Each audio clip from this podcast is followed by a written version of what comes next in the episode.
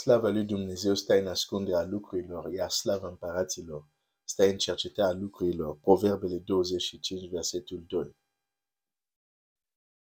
Dumnezeu să te binecuvinteze. Uneori nu este totdeauna simplu să împărtășesc unele adevăruri care le văd, le percep, cu ajutorul lui Dumnezeu le pricep,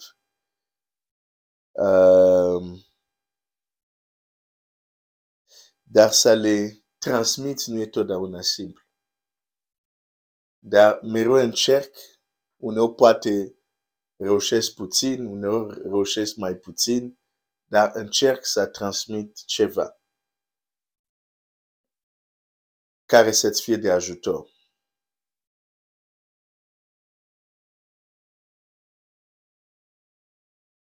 Mi-amintesc povestea unui cântăreț recunoscut pe plan mondial,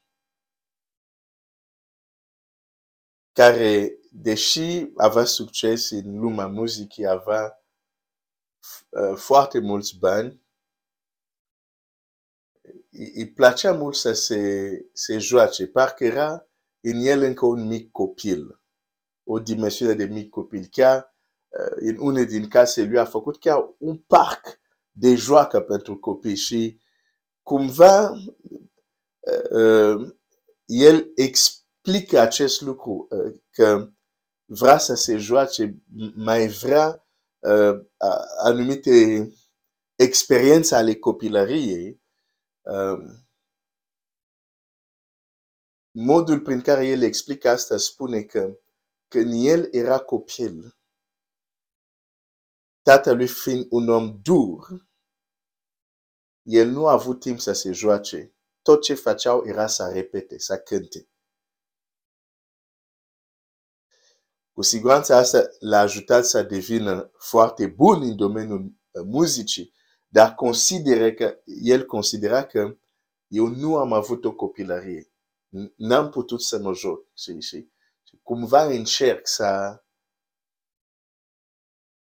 mai trăiesc cât pot eu din copilăria care considerat că mi-a fost furată. N-am avut o copilărie cum ar trebui să fie.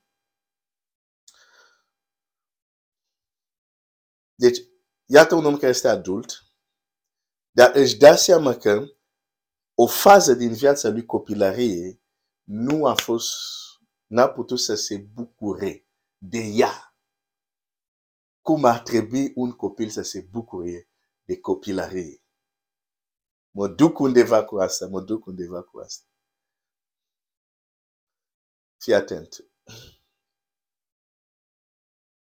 Știi că comparat cu ce vom fi, Biblia zice așa, noi suntem acum copiii lui Dumnezeu și ce vom fi nu s-a arătat încă. Bun. Aș vrea să înțelegi. Comparat cu ce vom fi, comparat cu veacul viitor. Scriptura chiar vorbește de cei care au gustat puterile veacului viitor. Nu suntem încă în acest veac viitor, dar vine acest veac viitor, care va fi permanent, care va fi veșnic. Aș vrea să înțeleg că perioada, veacul ăsta care trăim, comparat cu acel veac viitor care vine, această perioadă este copilărie.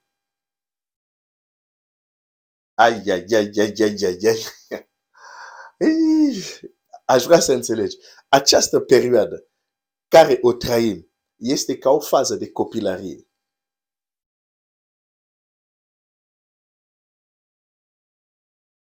Acum, în această... Ok, hai să mă întorc la exemplu fizic, da?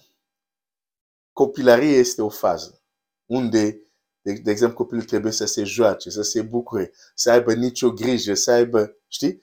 Este o fază. Apoi, trece la viața adultă. Bun.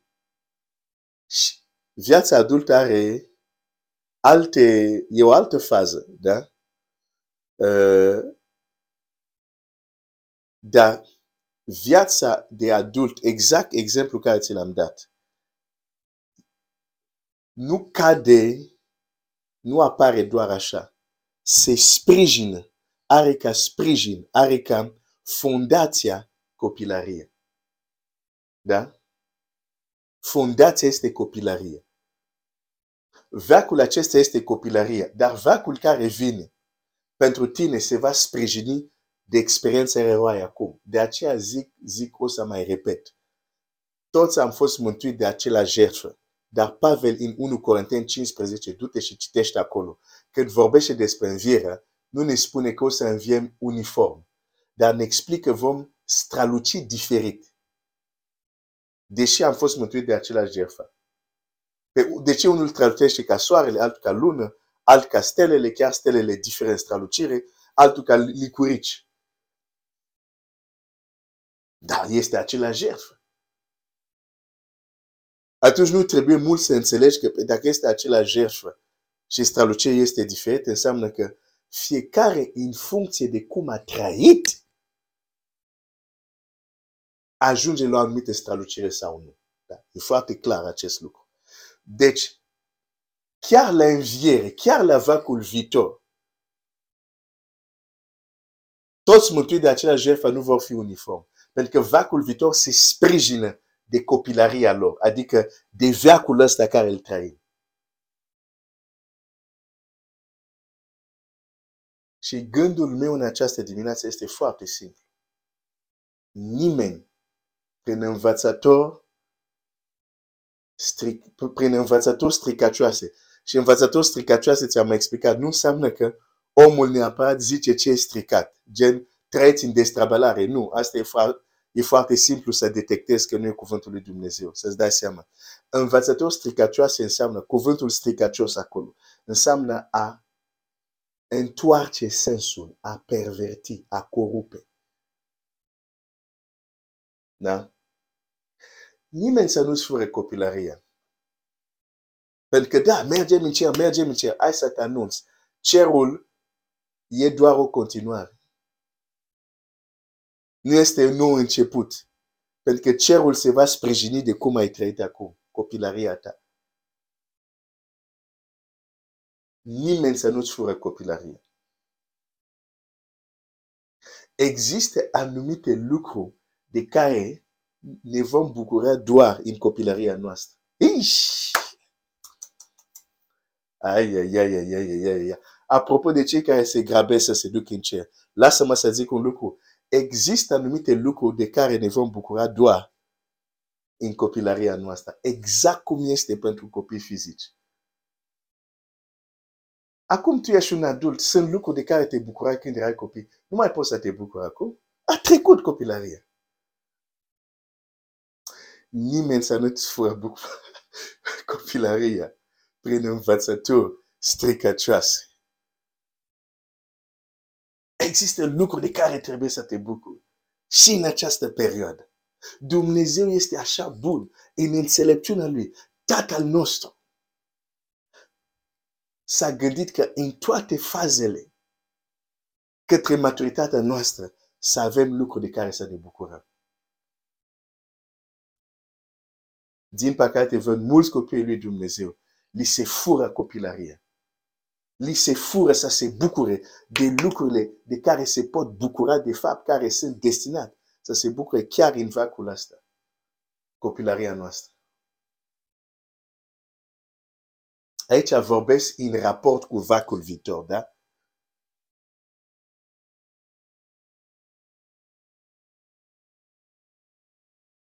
Ai.